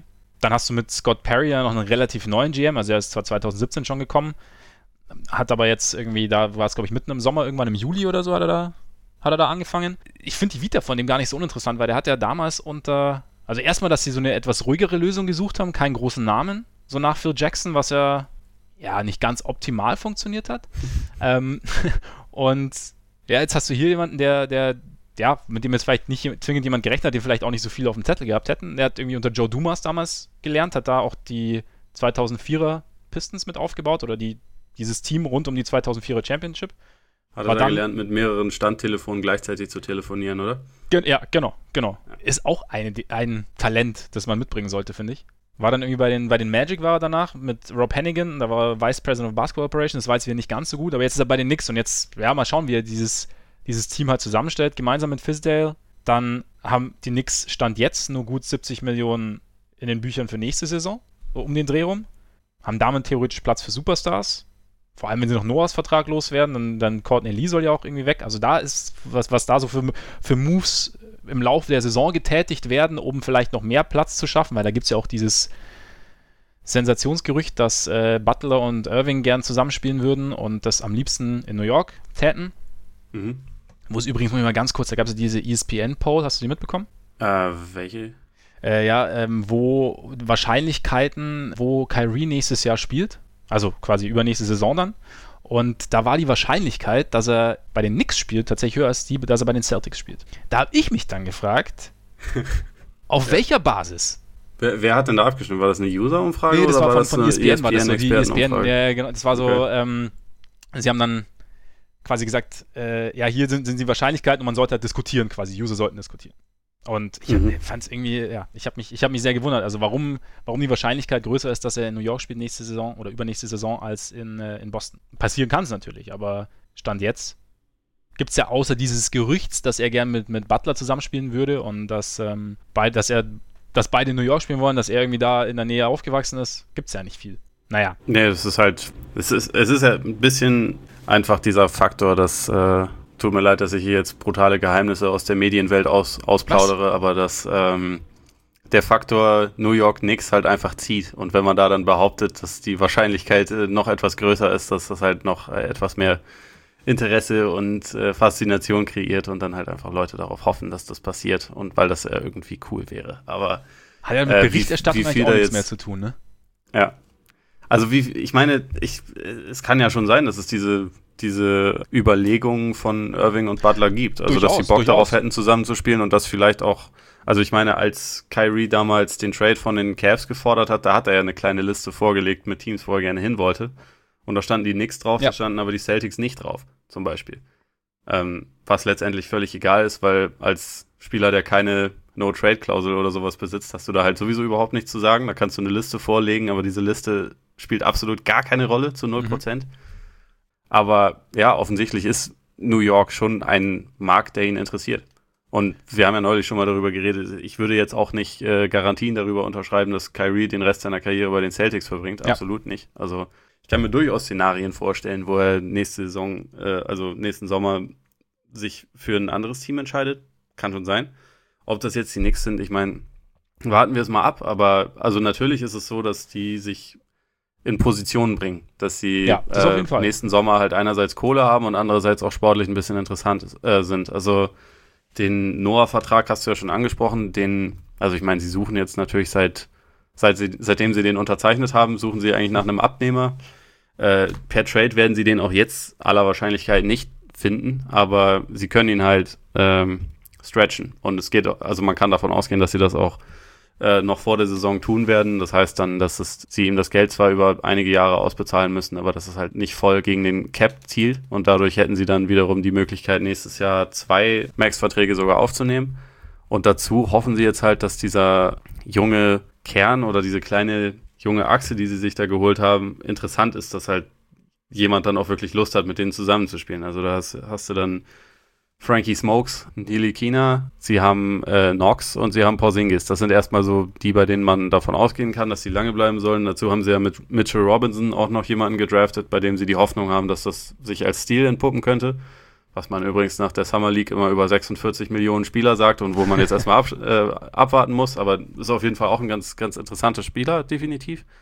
Und ansonsten, was sie jetzt gemacht haben, das waren ja alles kurzfristigere Sachen. Also sie haben jetzt diesen Gamble ja schon letzte Saison während ähm, während der Saison mit, mit Moutier gemacht, den sie sich reingeholt haben, mhm. den sie sich jetzt dann auch eine Saison nochmal komplett angucken können und danach entscheiden können, okay, wollen wir mit dem irgendwie längerfristig was machen oder nicht? Wird ja Restricted Free Agent, weil er auch in dem Jahrgang von Porzingis war. Lee werden sie versuchen noch abzugeben und wahrscheinlich dann dafür halt einen Vertrag aufzunehmen, der nächsten Sommer endet äh, und nicht wie, wie der von ihm erst 2020 ja. endet.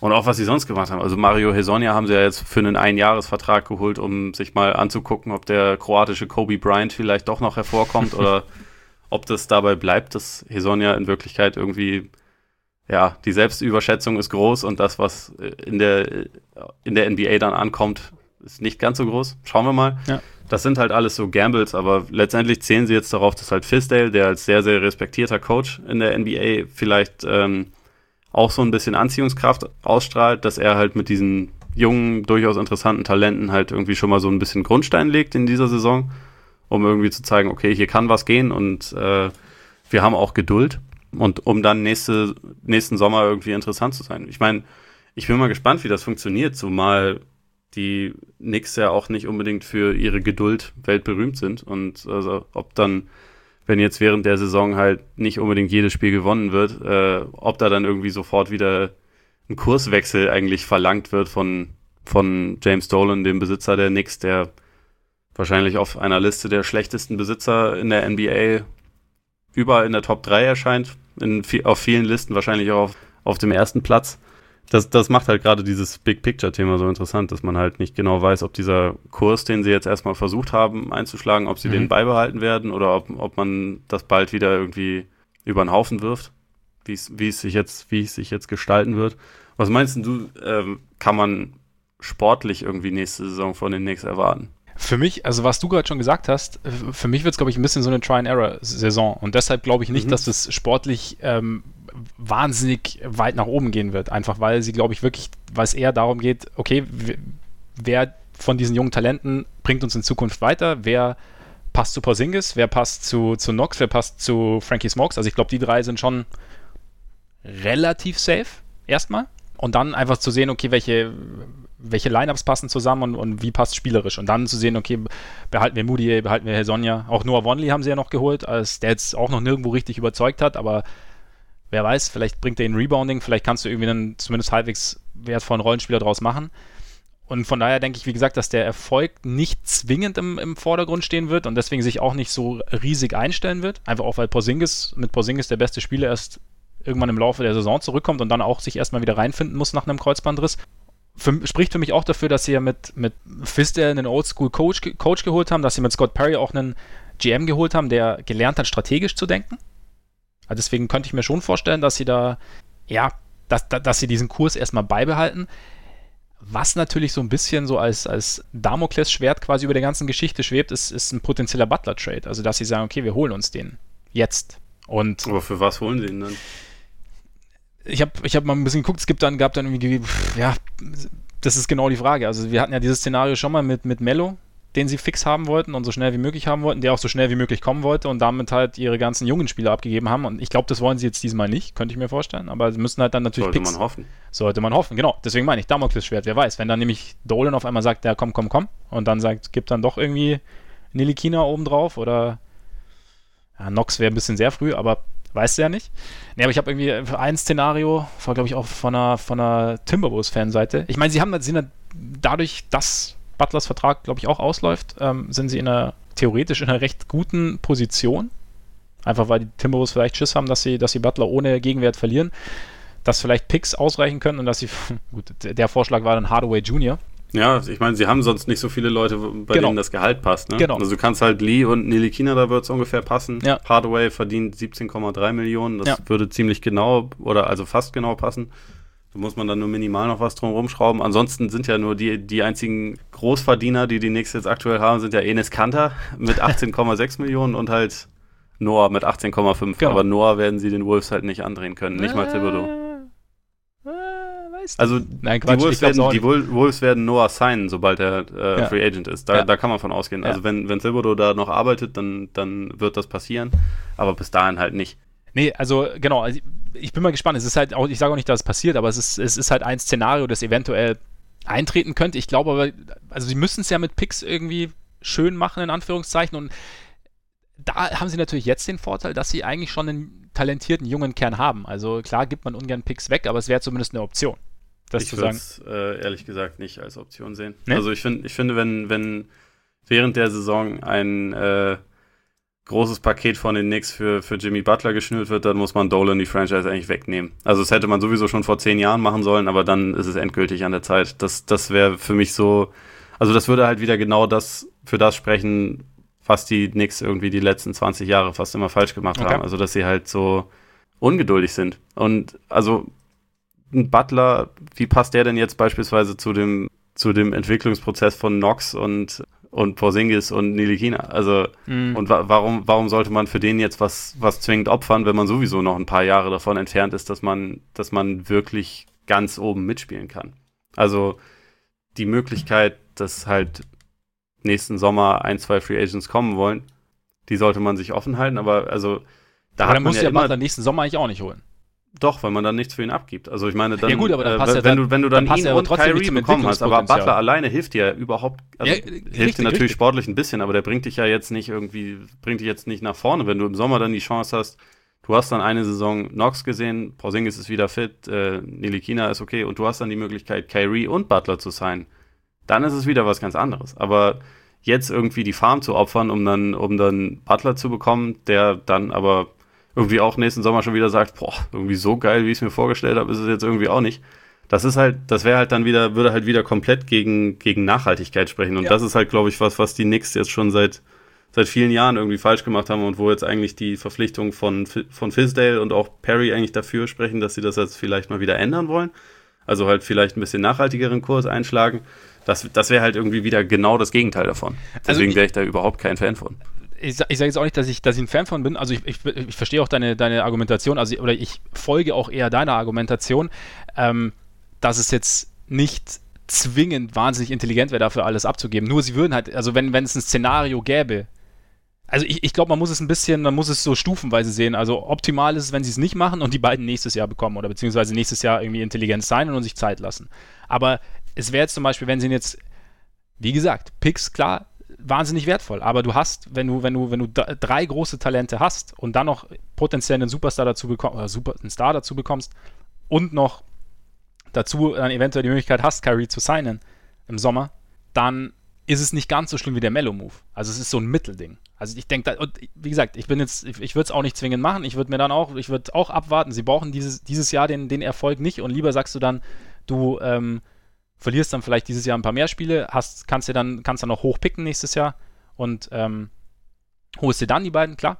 Aber es wäre zumindest, es wäre nicht, es nicht ganz so desolat wie damals bei Mello. Das stimmt. Also so, so einen dämlichen Trade werden sie auch schwerlich genau. nochmal hinbekommen. Genau, das war, genau, das war Aber ich, also ich finde, also ich bin da auch bei dir, dass es eigentlich im Endeffekt Schwachsinn wäre, jetzt irgendwie äh, wieder halt quasi den zweiten Schritt vom ersten zu machen und so schnell wie möglich jemanden zu holen, nur um ihn halt da zu haben und wenn es halt auch im Sommer die Option gibt. Genau, und also ich finde, wenn, wenn sie jetzt halt einigermaßen geduldig aufbauen, dann ist es ja auch nicht so, dass irgendwie nächsten Sommer alles im Arsch ist, wenn dann Butler und Irving halt nicht Richtig. kommen wollen. Also wenn, wenn das halt nicht zustande kommt, weil dann hast du ja immer noch, im Idealfall hast du dann Porzingis äh, unter einem neuen Vertrag und hast halt Spieler, um die herum erwachsen kann und hast halt trotzdem noch eine gewisse Flexibilität auch weiterhin, weil ja. aktuell sind, abgesehen von, von Hardaway und den äh, Rookies, sind halt einfach keine, keine allzu langen Verträge überhaupt, also stehen, stehen in den Büchern und deswegen du hast dann ja auch sonst den Sommer danach auch nochmal die Möglichkeit und also. Genau.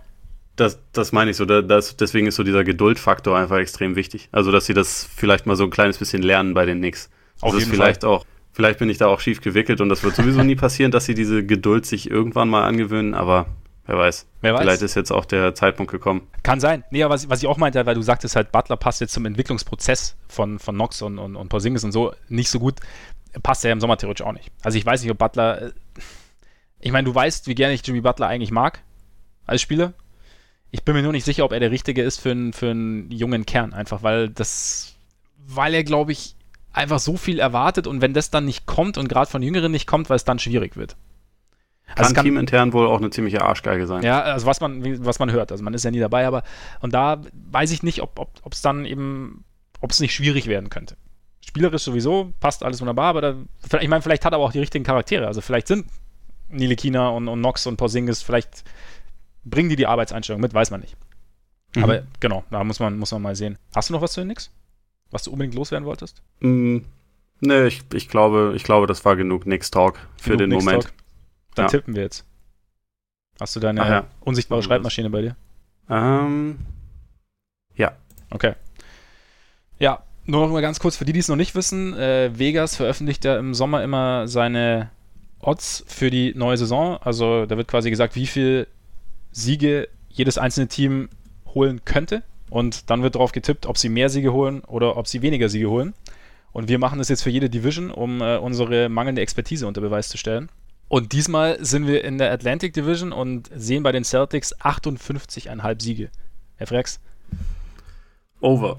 Ich gehe knapp under. Buh. Nur um dich zu ärgern. Netz 31,5. Under. Dito. Nix 30,5. Mm, under. Gehe ich mit. Sixers 54,5. Knapp under. Dito. Raptors 54,5. Over. Knapp over. Das knapp schreibe ich aber übrigens nicht dazu. Ne? Was? Ne? Ich weiß nicht, ob dir das bewusst ist. Das ist mir nicht bewusst und ich bin mindestens schockiert momentan. Okay. Aber ist okay. Welches Team bringt es am weitesten? Ähm, Ich glaube, dass die Celtics und die Raptors sich in den Conference Finals äh, treffen werden. Und äh, dann sage ich mal Celtics. Knapp die Celtics. so ist es knapp jetzt auch wieder zuschreiben. Ja, das ist in dem Fall sehr, sehr wichtig. äh, ja, und die größten Chancen auf den First Pick 2019 haben für mich die Sixers. Nein, die Nets natürlich. Ja, sehe ich auch so. Da, da, können wir Ihnen übrigens gratulieren. Sie haben mal wieder Ihren eigenen Richtig. Pick. Genau. Geil oder geil? Das ist sensationell. Ich glaube, die Korken knallen täglich in Brooklyn momentan, wenn ja. sich irgendjemand an den Draft erinnert. Sau gut. Ja, dann kommen wir damit zu euren Fragen, weil wir fordern euch ja immer dazu auf, uns Fragen zur jeweiligen Division zu stellen, die wir dann hoffentlich halbwegs zufriedenstellend beantworten können. Und diesmal ging es um die Atlantic Division und Maxi K0306 hat gefragt, ob die Knicks bzw. die Nets Playoff-Chancen hätten, wenn sie in einer einfachen Division, zum Beispiel in der Southeast Division spielen würden. Und weil sie ja momentan ähm, viermal gegen die drei besten Teams der Eastern Conference spielen müssen. Also grundsätzlich, klar wären die Chancen immer höher, wenn du eine einfache Division hast, aber ich sehe halt keins der beiden, also in keinem Szenario sehe ich eins der beiden Teams irgendwie um die Playoffs mitspielen nächstes Jahr. Also ich meine, wenn man sich einfach mal so den Osten anschaut, Boston, Toronto, Philly sowieso davor, Milwaukee, Washington, Indiana danach auch und dann hast du halt immer noch Miami, du hast immer noch Cleveland, die ich vorhin sehe, Charlotte tendenziell auch, also da, nee, also ich, ich glaube nicht. Die Pistons auch, ne? Die Pistons hast du auch noch richtig. Die Bulls natürlich dürfen wir nicht vergessen, die wahrscheinlich ähm, um den Heimvorteil mitspielen werden. Und nein, aber also ich glaube nicht. Du? Ja, sehe ich ganz ähnlich. Also wenn, wenn jetzt Porzingis für die komplette Saison zur Verfügung stehen würden, äh, dann könnten wir bei den Knicks mal drüber reden, mhm. aber auch dann würde ich eigentlich eher sagen, nein. Also und auch unabhängig von der Division, einfach weil es die Knicks sind meiner Meinung nach, die haben schon ganz gute Talente, aber sind wahrscheinlich einfach noch äh, ein, zwei Jahre davon entfernt, wieder wirklich für guten Basketball zu stehen. Bei den Nets wiederum, ich mag das System von Kenny Atkinson. Ich finde ich find auch die, die Moves, die äh, Bobby Marks, äh, nicht Bobby Marks, sondern äh, Sean Marks weiterhin macht, finde ich äh, positiv. Also ich glaube, sie bewegen sich in die richtige Richtung, nur die waren halt einfach so am Arsch, ja. dass es äh, und halt so dermaßen leer gefuttert, was Assets und, und irgendwie vernünftige Spieler angeht, dass sie halt einfach äh, nicht bei null, sondern bei minus 100 anfangen mussten, als sie dieses Team gemacht haben. Und also sie sind, sie stehen jetzt schon wieder viel besser da, aber sie stehen noch nicht so da, dass sie irgendwie um, um die Playoffs mitspielen können oder so. Das ja. äh, auch in keiner Division der NBA würde sich das, würde sich das für mich anders gestalten, weil es einfach kein guter Kader in dem Sinne ist, obwohl sie ein paar Spieler haben, die ich individuell ganz, ganz gut finde. Dinwiddie zum Beispiel ist das noch nicht ein äh, Kader, der jetzt irgendwie schon von den Playoffs träumen sollte. Nee, genau, sehe ich auch so. Also ich glaube auch, es ist auch einfach wesentlich mehr auf die Zukunft als auf das Jetzt ausgerichtet. Also auch verständlich. Also da passt auch die, wenn wir schon dabei sind, die Frage von Bewegungslegers 1 passt da ganz zu, der äh, ganz gut dazu, der der gefragt hat, ob die Nets jetzt eigentlich tanken müssen, nachdem sie erstmals wieder den eigenen Pick haben und der Kader nicht gerade überragend ist. Also im Endeffekt sagt das ja schon, also dadurch, dass der Kader nicht überragend ist, ist die Entscheidung ihnen im Endeffekt ja abgenommen. Und man muss ja auch mal sehen, sie haben Stand jetzt, also inklusive der Team-Options, glaube ich, rund äh, nur 43 Millionen in den Büchern stehen für nächstes Jahr. Also dann, das heißt, je nachdem, wie sich das Ganze gestaltet und, und, und je nachdem, also klar, das, äh, D'Angelo Russell ist da auch noch nicht gesigned, also den werden sie sich wahrscheinlich auch nochmal anschauen. Aber da gibt es ja theoretisch, ich meine, die Stadt ist dieselbe wie bei den Knicks. Vielleicht ist da, können sie auch ein gewisses Interesse, vielleicht auch nicht für die Top-Top-Free Agents, nicht bei den Top-Top-Free Agents wecken, aber vielleicht haben sie da auch irgendwie Möglichkeiten, was zu tun. Aber ich glaube eben, auch weil du, wie du gerade sagst, mit, mit Bobby Marks und, und Kenny Atkinson, dass sie es eher intelligent Marks. Bobby Marks ist der von ESPN. Ah, verdammt. Aber den Fehler habe ich eben ja. auch gemacht. Ja, ist gut. Ich, ich habe ich hab gedacht, ich habe ich hab den Satz gesagt, aber egal, ich habe den Fehler nicht gemacht. Und dann habe ich ihn doch gemacht. Stark. Also Sean Marks. Und ähm, ja, also ich glaube, dass sie da, dass sie nichts Dummes machen werden, aber da haben sie ja auch Möglichkeiten. Und ja, ich bin kein, ich bin kein Tanking-Fan, aber ich denke, dass sie einfach automatisch auf, aufgrund des Kaders nicht sehr, sehr gut sein werden. Und dann genüsslich draften werden, wenn sie schon mal wieder dürfen. Vielleicht folgt ja auch ein Trade. Also irgendwo gibt es ja mit Sicherheit noch ein paar All-Stars am Ende ihrer Prime oder, oder Joakim äh, zum Beispiel. die schon drüber hinaus sind, wo man vielleicht noch irgendwie ein paar Deals, wo man vielleicht noch ein paar Picks für abgeben könnte oder so. Ja. Wer weiß. Ja, es, es gibt Wege und Möglichkeiten, doch nicht zu draften nächstes Jahr. Aber ich, ich also ich glaube, sie werden nicht in die Playoffs kommen und äh, werden sehr, werden relativ hoch draften. Das ist mal meine Prognose für die Nets. Wie sieht deine Prognose für Daniel Theiss aus? Mabusian wollte nämlich wissen, welche Rolle Theiss bei den Celtics nächstes Jahr spielen wird. Ja, ich denke, die Rolle wird ähnlich sein. Vielleicht, ähm, vielleicht wächst sie sogar partiell sogar noch ein kleines bisschen, weil diese, also was er dem Team gegeben hat, die Rim Protection, gewisse Athletik auf der großen Position, halt dieses, dieses Energizing und auch Stärken beim, beim Offensiv-Rebound, dazu eine gewisse Switchability, das passt ja eigentlich perfekt in das, was sie weiterhin machen wollen. Und äh, sie sind im Frontcourt jetzt nicht unbedingt viel breiter aufgestellt worden. Also sie haben sich den, ich meine, sie haben mit Baines verlängert, was unter dem Radar, glaube ich, auch ein sehr, sehr guter Move war, weil, mhm. weil Baines da eigentlich auch ziemlich perfekt reingepasst hat. Monroe wiederum haben sie erwartungsgemäß nicht gehalten, weil das eher ein ziemlich großes Missverständnis war mit ihm. Sie haben halt äh, Robert Williams gedraftet, der allerdings, glaube ich, noch ein Stück weit davon entfernt ist, dass er irgendwie da jetzt Minuten von den großen Spielern irgendwie wegnimmt, weil er erstmal sich auch noch aneignen muss, dass man zu Team-Events irgendwie pünktlich erscheinen muss und nicht verschlafen sollte. Und halt, der hat, glaube ich, Talent und soll mittelfristig vielleicht auch so ein bisschen das übernehmen, was, was Thais aktuell dem Team gibt. Aber bis er irgendwie auf diesem Level von Thais ist, das, das ist noch sehr lange hin. Mhm. Also zumal auch irgendwie mit dem, mit dem Wurf, der ja äh, besser geworden ist und der, glaube ich, auch wahrscheinlich in, in der kommenden Saison jetzt eher nochmal ein, äh, ein Stück weit st noch stabiler werden sollte, einfach weil diese Umgewöhnung auf die NBA-Dreierlinie, das dauert halt einfach ein bisschen ich kann mir vorstellen, dass, dass Theis da, wenn er, wenn er sich komplett erholt hat von seiner Verletzung, dass er, wie gesagt, seine Rolle ähnlich bleiben wird, vielleicht teilweise sogar noch ein bisschen größer. Weil an sich hat er alles, was er gemacht hat in, in seiner ersten Saison, hat er den Celtics wunderbar in den Kram gepasst. Also, ja, er hat es richtig gut gemacht. Ja, wurde auch ständig gelobt von, von den Funktionären, von, von Stevens auch, der halt gesagt hat, das ist halt kein Rookie, sondern jemand, der halt irgendwie genau weiß, was er zu tun hat und und das sehr konsequent umsetzt. Und wie gesagt, ich denke, wenn er da wieder komplett fit ist und die Athletik die gleiche geblieben ist, dann, dann sieht das sehr ähnlich aus wie in, wie in der ersten Saison. Dem habe ich eigentlich nicht wirklich was hinzuzufügen. Das tut mir leid. Nee, das ist okay. Ist auch mal ganz gut. Nicht, nicht so viel von meinem Gesabbel immer. Äh, deswegen kommen wir ganz kurz zu Max Berns noch. Der will nämlich wissen, was unsere Tipps für den Most Improved Player der Division sind. Ja, es ist ganz schön schwer. Also ich, ich äh, habe mich damit, also ich habe da eine Weile überlegt und eigentlich so, wenn man, wenn man ein bisschen cheaten will, dann muss es ja eigentlich, eigentlich falsch sein, oder? Also weil die erste Saison eigentlich äh, ich gecheatet. kaum vorhanden war. Du hast, also ich, du hast ihn auch da, oder was? Ich habe, ja.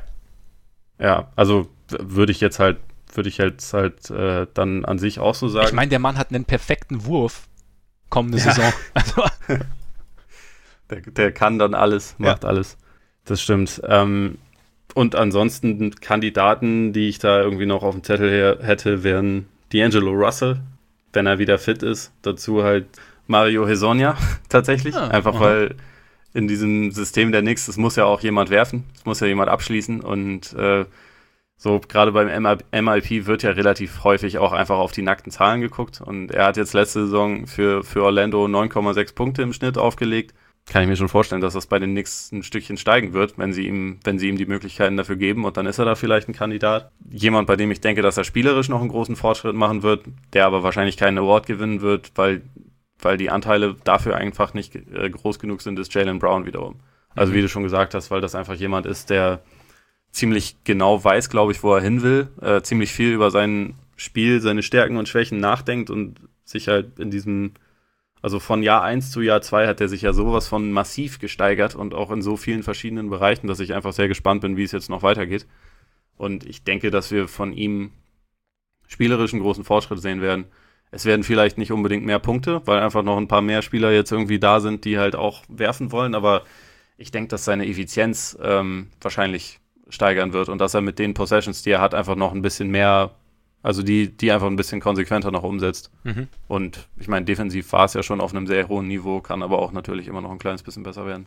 Ja, Brown finde ich auch interessant. Also da, da könnte, ja, könnte ich mir auch gut vorstellen, dass da einfach noch was, wie du sagst, was die Effizienz angeht, da noch einiges passiert. Ja, wahrscheinlich, ich bleibe bei Folds, aber wird auf jeden Fall ganz spannend. Es gibt einige interessante Spiele. Also Russell bin, bin, ich, bin ich auch mal gespannt, was, was der noch so bringt. Also gerade, weil es ja jetzt sein, sein letztes Vertragsjahr ist, da müsste er schon was zeigen. Kurzes Update übrigens, ich sitze immer noch unfassbar bequem, diese Sitzkissen war sensationell. Und nachdem ich, nachdem ich so, so, so bequem sitze, können wir jetzt auch äh, ganz entspannt in die Vergangenheit reisen und zu unserer finalen und wahrscheinlich, also wir wissen es ja nicht, aber wahrscheinlich unfassbar beliebten Rubrik diese Woche vorkommen. Wir können noch keine Party feiern, weil man gratuliert ja nicht, nicht zu früh, aber am Donnerstag, den 23. August, gibt es eine dicke, fette Party. Und warum? Weil uns Kobe 40 Jahre alt wird. Gibt es im Hause Freaks, wird er ordentlich gefeiert, ne? Habe ich gehört. Äh, ja, also nicht bei mir, aber Ja. bei meinem Bruder. Ja. Definitiv. Und also nicht, äh, um da kein, kein falsches Bild rüberzubringen. Ich finde Kobe natürlich auch überragend. Ich habe ihm allerdings keinen Kuchen gebacken. Also nur ne, ja gut, du hast, du hast ja noch zwei Tage Zeit. Ja, stimmt. Ja, auf jeden Fall. Wie, grad- wie gesagt, wir gratulieren noch nicht, aber ähm, vielleicht gibt es einen Geburtstagstweet oder so. Mal gucken. Kobe wird auf jeden Fall 40. Dann, auch am 23. August, vor vier Jahren, wurde Kevin Love nach Cleveland getradet. Da ist er immer noch. Alle anderen, die damals auch da waren, sind weg. Also nicht alle, aber viele. LeBron, Kyrie. Was aber wirklich entscheidend ist, weil wir nämlich jetzt zehnjähriges Jubiläum feiern, ist der 24. August 2008 da haben die USA nämlich endlich mal wieder die Goldmedaille im Basketball gewonnen. Nachdem sie vorher bei, der, bei Olympia 2004 in Athen und bei der WM 2006 in Japan nur Bronze geholt haben, was eine, einer mittleren Katastrophe gleichkam und äh, was dann auch das Redeem-Team heraufbeschworen hat. Bei den, zwei- bei den zwei Turnieren vorher hat man so ein bisschen, ja, ich weiß nicht, was die zweite Garde, aber man hat sie, also die ganz großen Superstars waren halt irgendwie nicht dabei. Ja, und sie haben keine, äh, also sie haben eigentlich nicht zusammen trainiert Ja. und haben halt also auch nicht darüber nachgedacht, ob es vielleicht vom Team her passt, sondern halt einfach dann Leute zusammengeschmissen und äh, die dann dabei. gesagt, hier, ihr habt Talent, also macht mal. Ja. Und da waren dann solche Teams, die äh, etwas, das Ganze etwas ernster angegangen sind, wie ähm, 2002 war es äh, Jugoslawien, Ja. 2004 war es, waren es die Argentinier, glaube ich, ja. um uns Manu, Uns mal. der übrigens immer noch nicht entschieden hat, ob er jetzt noch eine, ein Jahr spielt oder nicht. Ja, ich fürchte, es geht in die, ja, ich fürchte, es geht in die falsche Richtung. Ja. Ähm, nee, und äh, irgendwann haben sie sich dann gedacht, okay, wir, das, so langsam ist es peinlich genug, wir müssen das jetzt mal wieder ein bisschen reformieren. Mhm. Und dann hat äh, Jerry Colangelo, nicht zu verwechseln mit seinem Sohn, dem Twitter-Gott, äh, sich als, als Vorsitzender von Team USA halt äh, hat das Ganze ein bisschen reformiert, hat irgendwie den Stellenwert wieder vergrößert, Ja. hat ähm, Coach K von Duke damit betraut, das äh, Programm wieder nach vorne zu bringen und hatte dann in Kobe, LeBron, Wade, Chris Paul und so wieder eine etwas andere Ernsthaftigkeit zurückgeholt. Ja, es war, war durchaus solides Team. Dwight Howard war ja auch noch dabei. Damals war er auch noch sehr, sehr gut. Ja. Michael Red. Damals ziemlich guter Schütze gewesen, der leider auch viel zu viele Verletzungen hatte und deshalb seine Karriere zu früh beenden musste. Daron Williams war dabei, damals auch noch sehr stark. Mello war dabei, Carlos Boozer, Jason Kidd, Tayshaun Prince. Solide, Ja. solide Geschichte. Und man hört bei den Spielern halt auch, dass da nicht, denn, nicht mehr dann nur auf den Namen geschaut wurde. Ja. So Tayshaun Prince, Carlos Boozer Ja. und so, die wurden dann schon explizit dafür gerollt, dass, äh, geholt, dass sie da halt eine Rolle Genau. gespielt haben und nicht äh, hier wirf mal. Ja, und Carlos Boozer war nämlich tatsächlich damals auch noch ziemlich gut. Also das waren noch die, die Utah-Zeiten. Und Darren Williams ja auch. Also die beiden waren ja, haben, ja die, haben ja die Jazz da relativ weit geführt in den Playoffs. Also es war echt, also waren, waren, waren mit Verstand zusammengestelltes Team, das dann auch ja, ziemlich durchs Turnier gepflügt ist im Endeffekt. Also auch Deutschland haben sie, glaube ich, in der Vorrunde, gegen die haben sie in der Vorrunde gespielt, mit 49 gewonnen. Finale gegen Spanien war dann ein bisschen knapper als gedacht, aber dann doch auch halbwegs, halbwegs souverän. Was halt interessant ist, dass das ja so ein bisschen die Saat für die, für die Heat war dann. Also mit, also für die großen drei um LeBron, Bosch und, und Wade. Also das, da haben sie ja, oder? Das war so ein bisschen, da haben sie da haben sie das erste Mal so richtig zusammengespielt und haben sich da so ein bisschen, haben so ein bisschen Pläne geschmiedet, dass das vielleicht auch mal in der NBA passieren könnte. Oder bin ich da jetzt gerade Das komplett ist falsch zumindest so ein bisschen die Legende. Ja. Also bestätigt hat es, glaube ich, keiner von den dreien jetzt jemals, aber Mhm. also es, es gibt auf jeden Fall die äh, Spe äh, Spekulation, dass es halt damals losging Mhm. und dass sie halt gesagt haben, okay, äh, ihr wisst Bescheid, wir, wir sind 2010 alle Free Agents, lass uns mal schauen, was da dann geht. Ja. Aber angeblich gab es solche Gespräche auch vorher schon mal. Okay. Also auch mit, äh, mit Mello übrigens. Mello wiederum hat dann, weil er halt Mello ist, gesagt, nö, ich nehme das Ganze, äh, ich nehme den ganzen Vertrag, der halt ein Jahr länger ging und weshalb Mello dann auch erst 2011 Free Agent wurde. Stimmt, und er wäre dann theoretisch. Äh, er Sonst wär wäre Bosch er gewesen, nämlich ne? wahrscheinlich der dritte statt Bosch Ja, gewesen. ja. Stimmt. Naja, auf jeden Fall auch, auch, auch sollte diese Legende nicht stimmen, ist trotzdem dieses Redeem-Team eins der legendäreren Teams USA und deshalb natürlich definitiv erinnerungswürdig, weil es diese Woche vor zehn Jahren war. Ja, damit sind wir, glaube ich, auch am Ende mit Atlantic Division und Ge Zeitreisen und Geburtstagen und hoffen, dass es euch gefallen hat. Hört uns das auf Spotify zu, wo wir mittlerweile sind. Hinterlasst auf iTunes eine Rezension und sagt uns natürlich auch fleißig, welche Division wir kommende Woche machen sollen. Da geht es dann wieder zurück in den Westen. Da bleiben dann noch die Northwest Division rund um die Blazers. Plus natürlich die Pacific Division rund um die Warriors. Ich habe eine Idee, in welche Richtung es gehen könnte. Mhm, ich auch. Aber, ja gut, vielleicht macht ihr es auch wie im Osten und hebt euch das Beste bis zum Schluss auf. Das heißt, wir machen nächste Woche die Northeast Division, aber wir werden sehen. In diesem Sinne, wir hoffen, es hat euch gefallen. Hört wieder rein nächste Woche, wenn es so gewesen sein sollte. Erzählt es auch gern weiter. Und sollte es irgendwie Anregungen oder Kritik geben, schreibt uns gern direkt an. Könnt ihr gerne bei Facebook machen, könnt ihr bei Twitter machen. Und sonst würde ich sagen, genießt euren Tag, euren Abend, euren Morgen und hoffentlich hören wir uns kommende Woche dann wieder. Reingehauen. Reingehauen.